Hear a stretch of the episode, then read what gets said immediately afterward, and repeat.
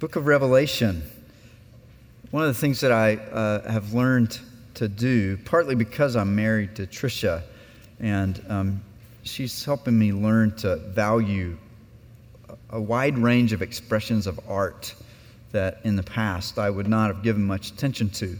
So I want to introduce you as we go through our series on Revelation to um, some classic works of Christian art. Now, there's some terrible stuff out there associated with the book of Revelation. So, warning, you know, don't just put in Revelation and hit the Google image search. Um, so, we're going to carefully curate some things. Today, I want to introduce you to one of my favorite artworks from Revelation, painted by an 11 year old girl. She's no longer 11. Her name was Bailey Jacob. And uh, several years ago, I preached a couple sermons at a church in Alabama. And um, she drew this picture while listening. And then uh, the following week, it showed up on the cover of their children's worship bulletin. And someone handed me a copy, and I've kept it ever since. Uh, you may not be able to read it all, so I'll describe it to you. There's a, a sentence up at the top that says, Jesus paints a picture of himself for us so we can keep going. And then on the left hand side is um, stick figure with a palette of colors in his hand and a paintbrush in the other, and an easel and a portrait. Jesus is the artist, and Jesus is the one being painted in the portrait. Jesus is painting a picture of himself so that we can see his glory and his beauty. Why? So that we won't give up. And so, over on the right hand uh, side is another stick figure saying, I give up. And there's this painting of Jesus hanging on the wall saying, Don't give up. Um, Revelation chapter 1 is Jesus painting a picture of himself for us. We're about to hear, it's, it's a word picture painted with words in the colors of the Old Testament, in the shapes of symbols that the first hearers who had heard these scriptures read aloud in a worship service on the Lord's Day, the first day of the week, the day that we call Sunday, just like we're doing here now, hearing these words read aloud. Jesus painting a picture of himself for us. Why? Well, when I preached this sermon in Alabama lots of years ago, I said, So we won't give up. Today, slightly new, new sermon, new church, new year. Jesus is painting a picture of himself so we won't be afraid. Let's listen to Jesus paint that picture for us as Becky reads from Revelation chapter 1. Today's scripture is from the book of Revelation, chapter 1, verses 9 through 20. I, John, your brother and partner in the tribulation and the kingdom and the patient endurance that are in Jesus, was on the island called Patmos on account of the word of God and the testimony of Jesus. I was in the Spirit on the Lord's day, and I heard behind me a loud voice like a trumpet saying, Write what you see in a book and send it to the seven churches to Ephesus and to Smyrna and to Pergamum and to Thyatira and to Sardis and to Philadelphia and to Laodicea. Then I turned to see the voice that was speaking to me. And on turning, I saw seven golden lampstands. And in the midst of the lampstands, one like a son of man, clothed with a long robe and with a golden sash around his chest. The hairs of his head were white, like wool, like snow. His eyes were like a flame of fire, and his feet were like burnished bronze refined in a furnace, and his voice was like the roar of many waters. In his right hand, he held seven stars. From his mouth came a sharp, two edged sword, and his face was like the sun shining in full strength. When I saw him, I fell at his feet as though dead. But he laid his right hand on me, saying, Fear not. I'm the first and the last and the living one. I died, and behold, I am alive forevermore, and I have the keys of death and Hades. Write therefore the things that you've seen, those that are and those that are to take place after this. As for the mystery of the seven stars you saw in my right hand and the seven golden lampstands, the seven stars are the angels of the seven churches, and the seven lampstands are the seven churches. This is the word of the Lord. Thanks be to God. Let's take a moment and pray together. Lord Jesus, um, 20 centuries ago, these words were written down. They were read out loud and heard by gatherings of Christians spread all across the ancient world, spread across the places that now are, are in the country of Turkey, Greece, Rome, Africa, the land that today we would know as Palestine, Israel, Saudi Arabia. And Lord, your people were spreading westward to Spain. This good news about you, this vision of your glory was spreading throughout the whole world. Today we pray that that spread would continue.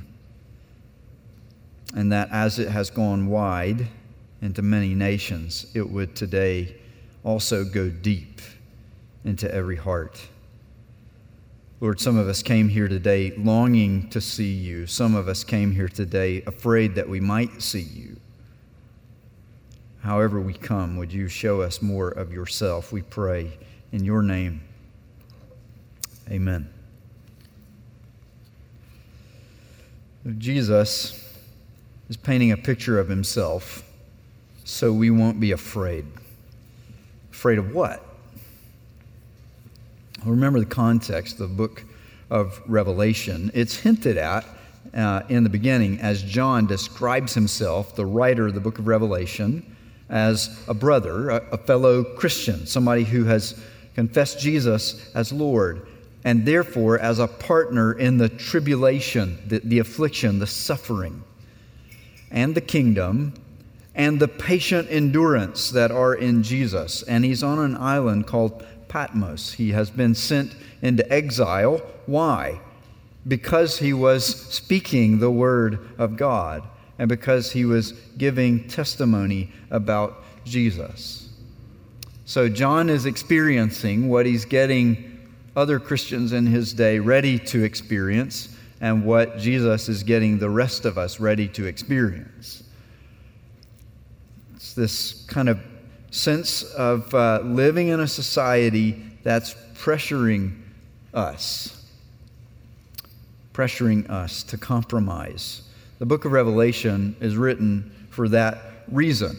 It's not to confuse us, it's not to start arguments about how we know exactly when Jesus is returning. The book of Revelation is not given to us to make us afraid.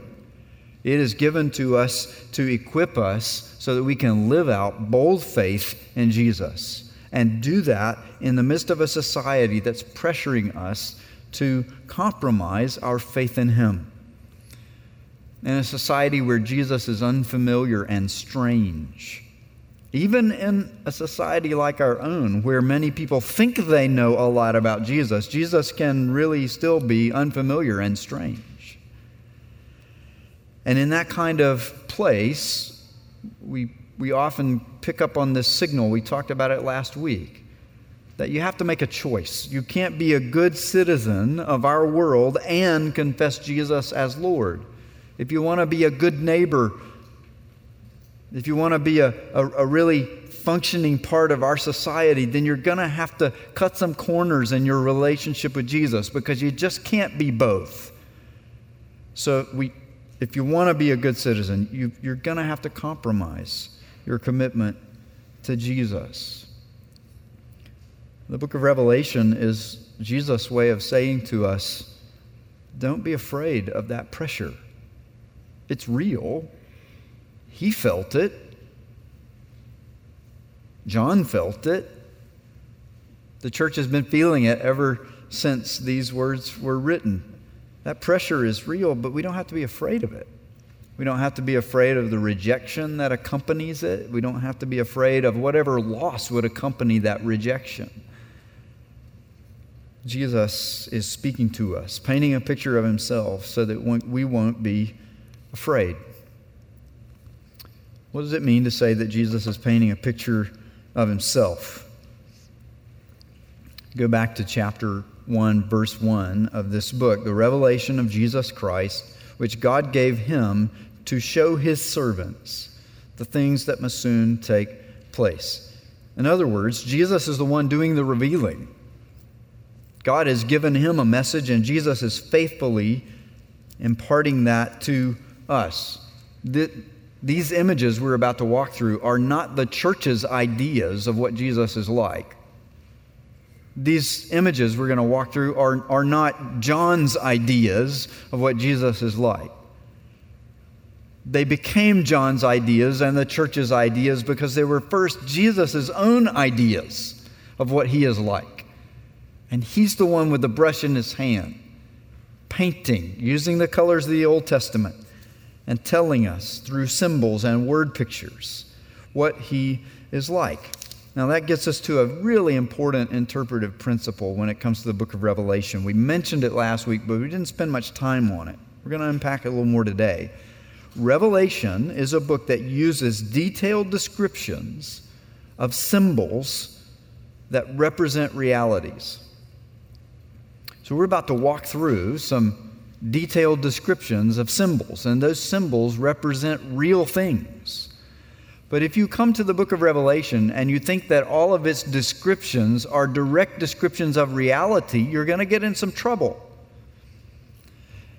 Jesus is not really walking around some heavenly temple that's big enough to hold seven stars in it, that have been somehow converted into lampstands with a robe and a sash on. We're not meant to make that assumption as we read these images. Now, those are powerful symbols and they stand for something real, and we'll say what that is in just a moment. One of the ways we know, though, that this book is full of symbols is that occasionally it stops and explains the symbols to us. And so that was the end of the scripture reading. As for the mystery of the seven stars, let me tell you, that's a symbol, and here's what that symbol represents. As for the seven lampstands, that's a symbol, and here's what it represents. So don't make the move that goes straight from description to reality.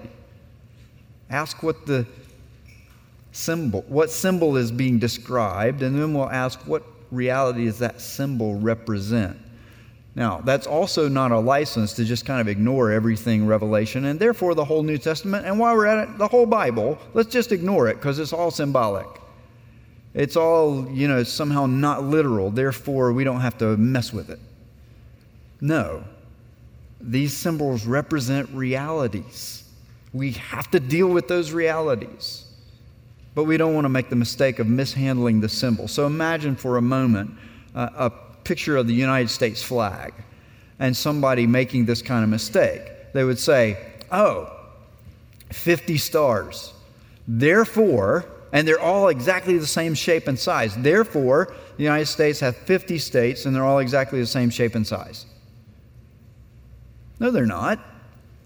No. It would be a mistake. You're misunderstanding this, the symbol. It does represent a reality. There really are 50 states. But it doesn't represent every, every detail of the reality, doesn't correspond to the symbol. And so as we work our way through Revelation, we're going to come back again and again and again to that principle. Um, Let's do that now for these symbols that Jesus uses to describe himself. Many of them come from the book of Daniel. If you wanted to read Daniel chapter 7, a couple of key verses there that mention the Son of Man. And um, you would hear this kind of language used to describe the, the Son of Man. The Son of Man is, is approaching the, the throne of, of God, the Father and, and that father has clothing as white as snow, and the hair of his head is like pure wool. Hmm, white hair like pure wool. And then we come later to a description of the Son of Man himself, this, this ruler and king figure. And verse 14 of Daniel 7 says, To him was given dominion and glory and a kingdom that all peoples and nations and languages should serve him. It's an everlasting dominion that won't pass away, his kingdom, one that won't be destroyed. So we read that Old Testament text and we know this, this is a, these are symbols depicting someone who is a king. Well, that's not all. We're going to start with this Jesus is a priest. He's a priest who has infinite care for the flourishing of his church. How do we know that? Well, verses 12 and 13 describe Jesus as one who walks among seven golden lampstands. There are several, several Old Testament passages that talk about um, the temple having golden lampstands in it. The priests walk among those lampstands. And then there are passages in the Old Testament that use that as a symbol for the people of God, Israel. So here is Jesus walking among the seven lampstands, and what do they represent? Well, if we didn't know, it decodes the symbol for us right at the end of the chapter. Those are the seven churches. We said last week that even the number seven is symbolic of completeness or wholeness.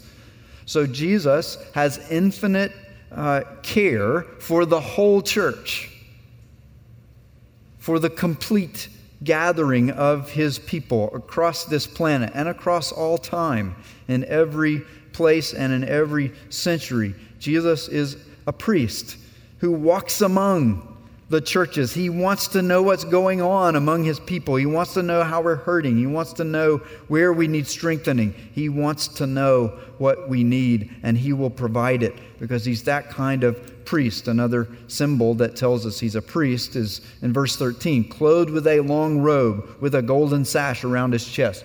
The Old Testament says that's how priests in the temple dressed. Is Jesus really an Old Testament priest wearing exactly the same kind of clothing right now at this moment that Old Testament priests did? No. This is a description of a symbol. And the symbol represents a reality. And the reality is Jesus' infinite care for the flourishing of his people and his church in all times and places. Jesus is that kind of priest with infinite care. And he's a king with infinite wisdom and power to accomplish in this world what he desires. You've seen that he's a priest?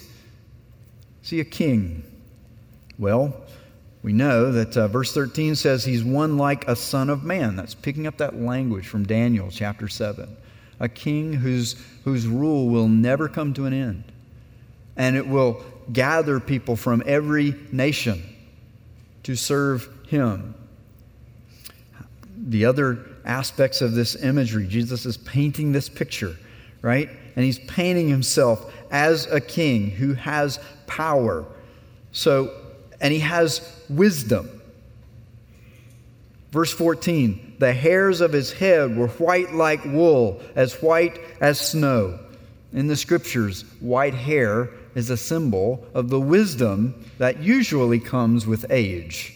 Well, if you were infinitely old, right? If, if, you, if you have existed forever, as Jesus describes himself as the one who was, and the one who is, and the one who is coming, the one who will be, he has all wisdom. When I thought Daniel chapter 7 said it was God the Father who had that wisdom. Jesus is painting himself in the colors of God. He is saying, I, I am divine. I am God who has come in human flesh, and I have infinite wisdom, and I have infinite power.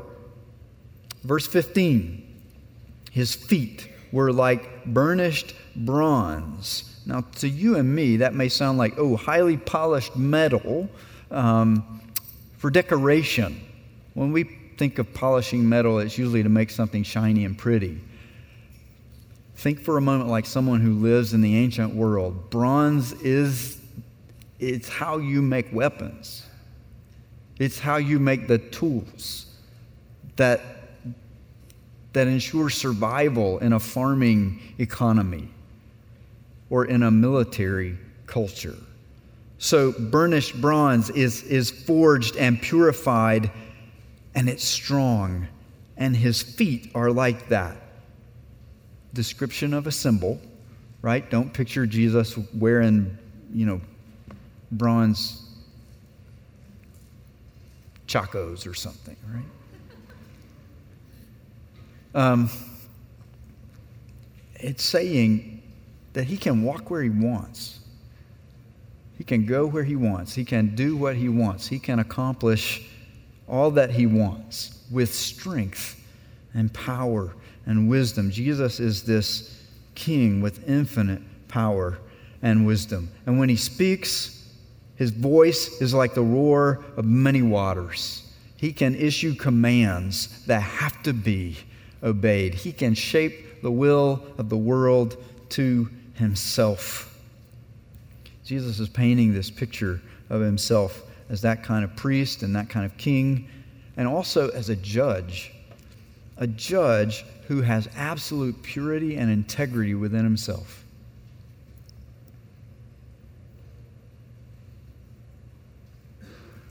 Verse 14 says that he has eyes like a flame of fire. There is no dark place that can hide from the gaze of Jesus. There's no darkness in him, and there's no, there's no dark secret that we can keep that he won't know. There's no point in trying to pretend before him because he can see through everything we try to put up defenses and lies and rationalization. Yeah, I've done some bad stuff, but it really wasn't that bad. You think I'm bad, you ought to see my brother. Okay, I'm an only child, so I didn't just throw anybody real under the bus there. Right? Jesus is incredibly pure and he has integrity. Verse 16 says that from his mouth comes a sharp, two edged sword, and his face is like the sun shining in full strength. He's absolutely pure, radiant light emanating from him. And he has the ability to, um, to separate truth from falsehood, that sort of sharp, two edged sword image the ability to, to cut through all that's false. He's that kind of judge. He has that kind of purity and integrity in himself, and he's calling his church to reflect that kind of purity and integrity in the world as we follow him. So far, it, this has been a little bit like dissecting a love letter right? If someone writes a love letter to you, you're not meant to examine the grammar of it. You're not meant to, oh, notice, notice how that semicolon was used there to great effect. You're supposed to read it and just be kind of stunned by the object of your love. And that's exactly how this vision of Jesus works. It's hard to reflect this in an English translation because we normally don't speak this way. If you read an English translation of this vision, it's broken down into nice, tidy sentences with periods. But if you read this in the original language, there are no periods, it's all just ands. And, and, you, you get this sense of breathlessness. And I turned to see the voice that was speaking to me. And on turning, I saw seven golden lampstands. And in the midst of the lampstands, one like a son of man. And he was clothed with a long robe and with a golden sash around his chest. And the hairs of his head were like wool, as white as snow. And his eyes were like a flame of fire. And, and, and, and. And I get to the end and I'm just kind of breathless in awe. And I think there's no one else I would want ruling this world than someone like this. Someone this pure. There's no one else I would want to have this kind of power except for someone who has also this kind of wisdom. There is no one else I would want to be able to see the deepest, darkest secrets of my soul than somebody who was a priest walking among his people and saying, What can I do to strengthen and encourage you? This sense of breathlessness, well, it's, it's actually reflected in the text, isn't it? Verse 17 When I saw him, I fell at his feet as though dead. I'm just overwhelmed with the beauty and the glory and the majesty of Jesus. One of the reasons I'm overwhelmed is because he knows what it's like to suffer in this world too. Verse 18 I am the living one, I died.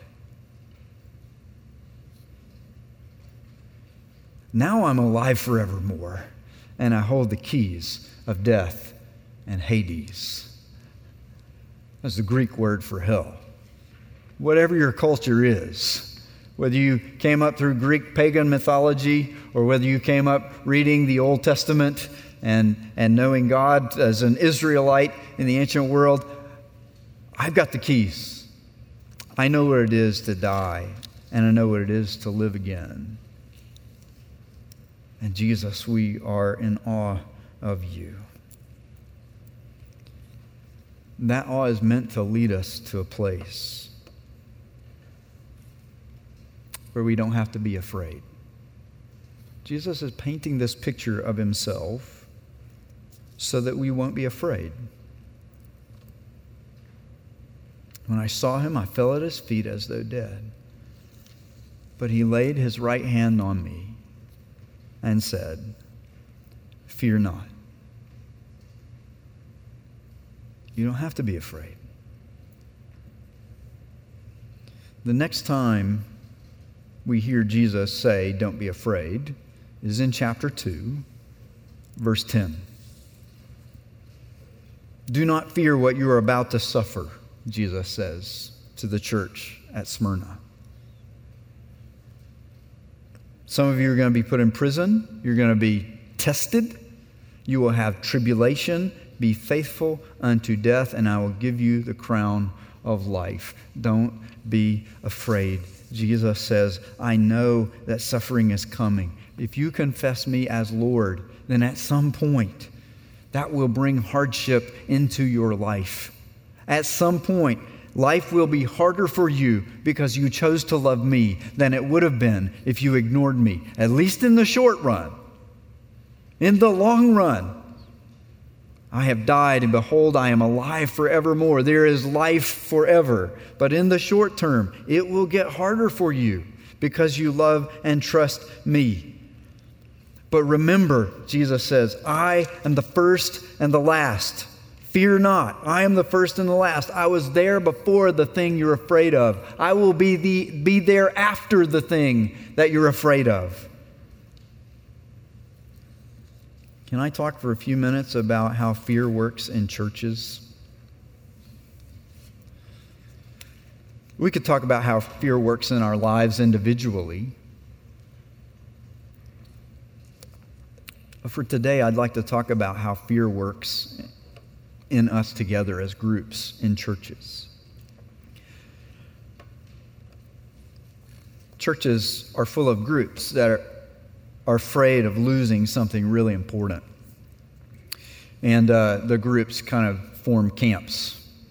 And they, they throw up a camp near the wall. Let's think of the church as a, a city or a village with a wall around it.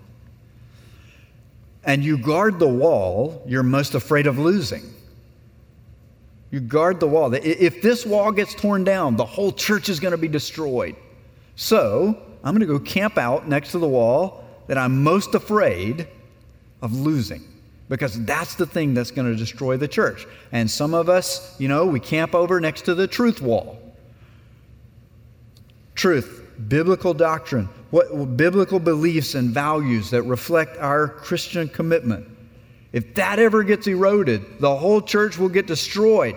So, let's camp out there and guard that truth wall. And some people are going like, "No, let's guard the holiness wall." There's another wall surrounding this church holiness practices and disciplines and lifestyle commitments. You guys over there with the truth wall, you're all about beliefs and values. I'm talking about action. how we live, what we do. The holiness wall. If that wall comes down, the whole church is going to be destroyed. Let's camp out there and make sure that one never gets destroyed. what about the grace wall? I hung out with some of those holiness people. They're a bunch of legalists. What's really going to destroy this church is legalism. When people forget that salvation is by grace, that our acceptance from God the Father comes because of what Jesus did and not because of anything we did, if we ever lose grip on that, the whole church is going to be destroyed. We'll become just another religion of human performance. So let's throw our tent over there and camp out next to that wall. and then there are people saying, no, no, no, no. There's a compassion wall. You grace people, you talk a good talk, but you're still interested in, in sort of the doctrine of justification by faith through grace. You're still interested in belief. Over here by the compassion wall, we're interested in practice. Are we turning mercy to suffering people into action? Most churches, most churches are big enough that all four camps are represented. What happens when somebody says, Attack! We're under attack!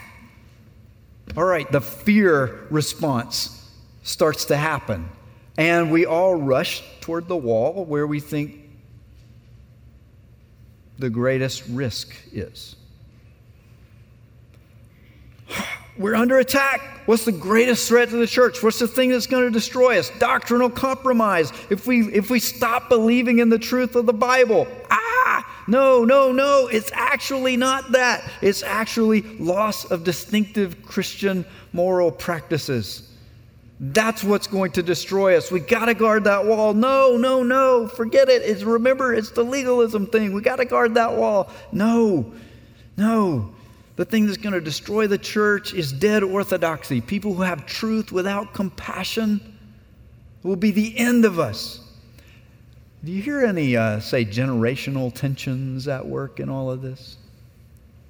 Like, do you think people who are 55 are afraid of the same thing as people who are 25? No. No. The denomination that we're a part of was born in a particular context in the 1970s by the truth camp and a few people in the holiness camp.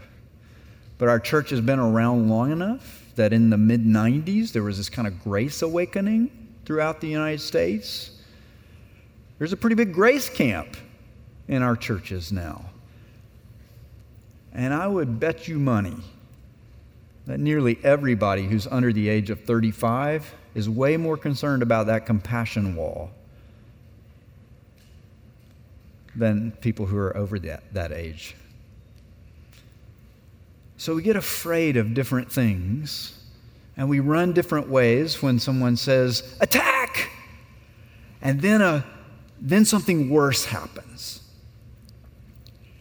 If somebody yells attack and you don't run to my wall, I'm now not only afraid of the attack, I'm afraid of you.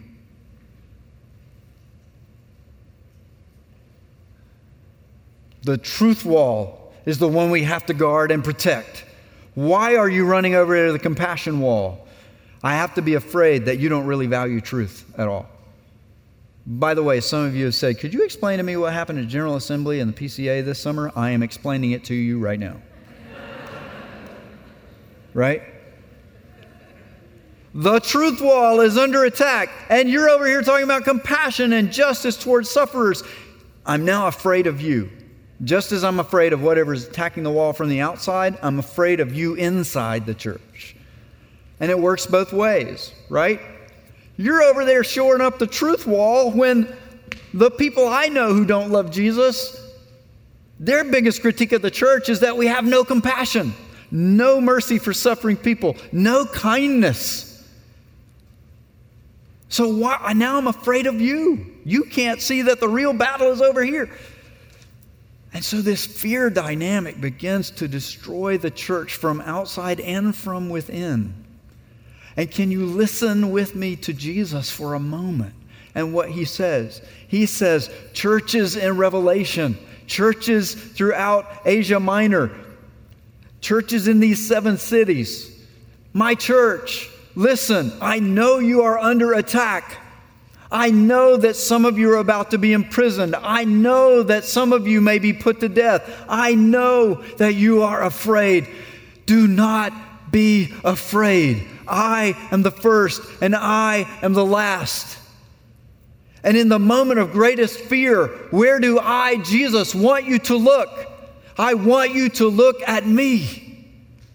I don't want you to look at the wall that you're afraid is about to tumble down. I don't want you to look at the opponents on the other side of the wall. I don't want you to look at other people in the church and be afraid of them. I want you to look at me. So let me paint a picture of glory that takes your breath away so that you can't take your eyes off of me. I am drop dead glorious, Jesus says. If you could see my glory, it would overwhelm you and you would fall on the ground. And I would ask you, how big is a star?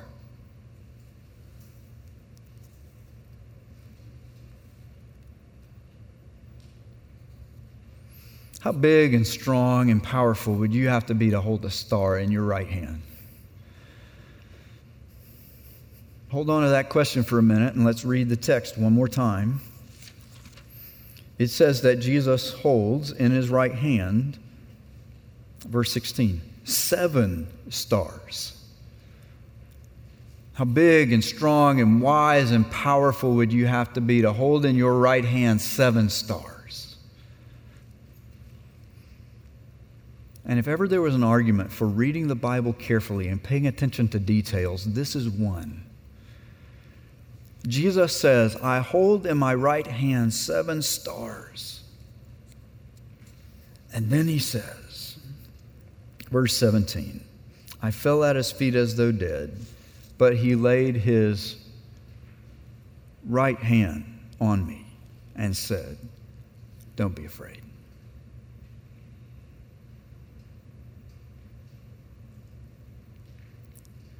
If the Jesus who can hold seven stars in his right hand. Wait a minute, I thought you said it was a symbol. Yeah, but it's a very powerful symbol, isn't it? If, if the Jesus who has all of that power and that wisdom and that glory, if the Jesus who is that indestructible that he can paint a picture of himself in which he's holding all the blazing infernos of nuclear fission and fusion in his right hand, and he turns that right hand toward us and he says, I want to comfort you and I want to strengthen you, and I want you to have more courage. I will use all that power and all that wisdom to give you more truth and more holiness and more compassion and more grace than you could ever dream of. In fact, I will give you so much of the thing you want that you'll get sick of it. You think you love truth? Jesus loves truth more than you do. You think you love compassion? He's going to demand more compassion of you than you signed up for. You think you love grace? He starts parading in people. You're like, Jesus, I meant forgive people, but not people like that. Do not be afraid. Turn to me. That same hand that is so big and so powerful reaches out to you today and says, Don't be afraid. Don't be afraid.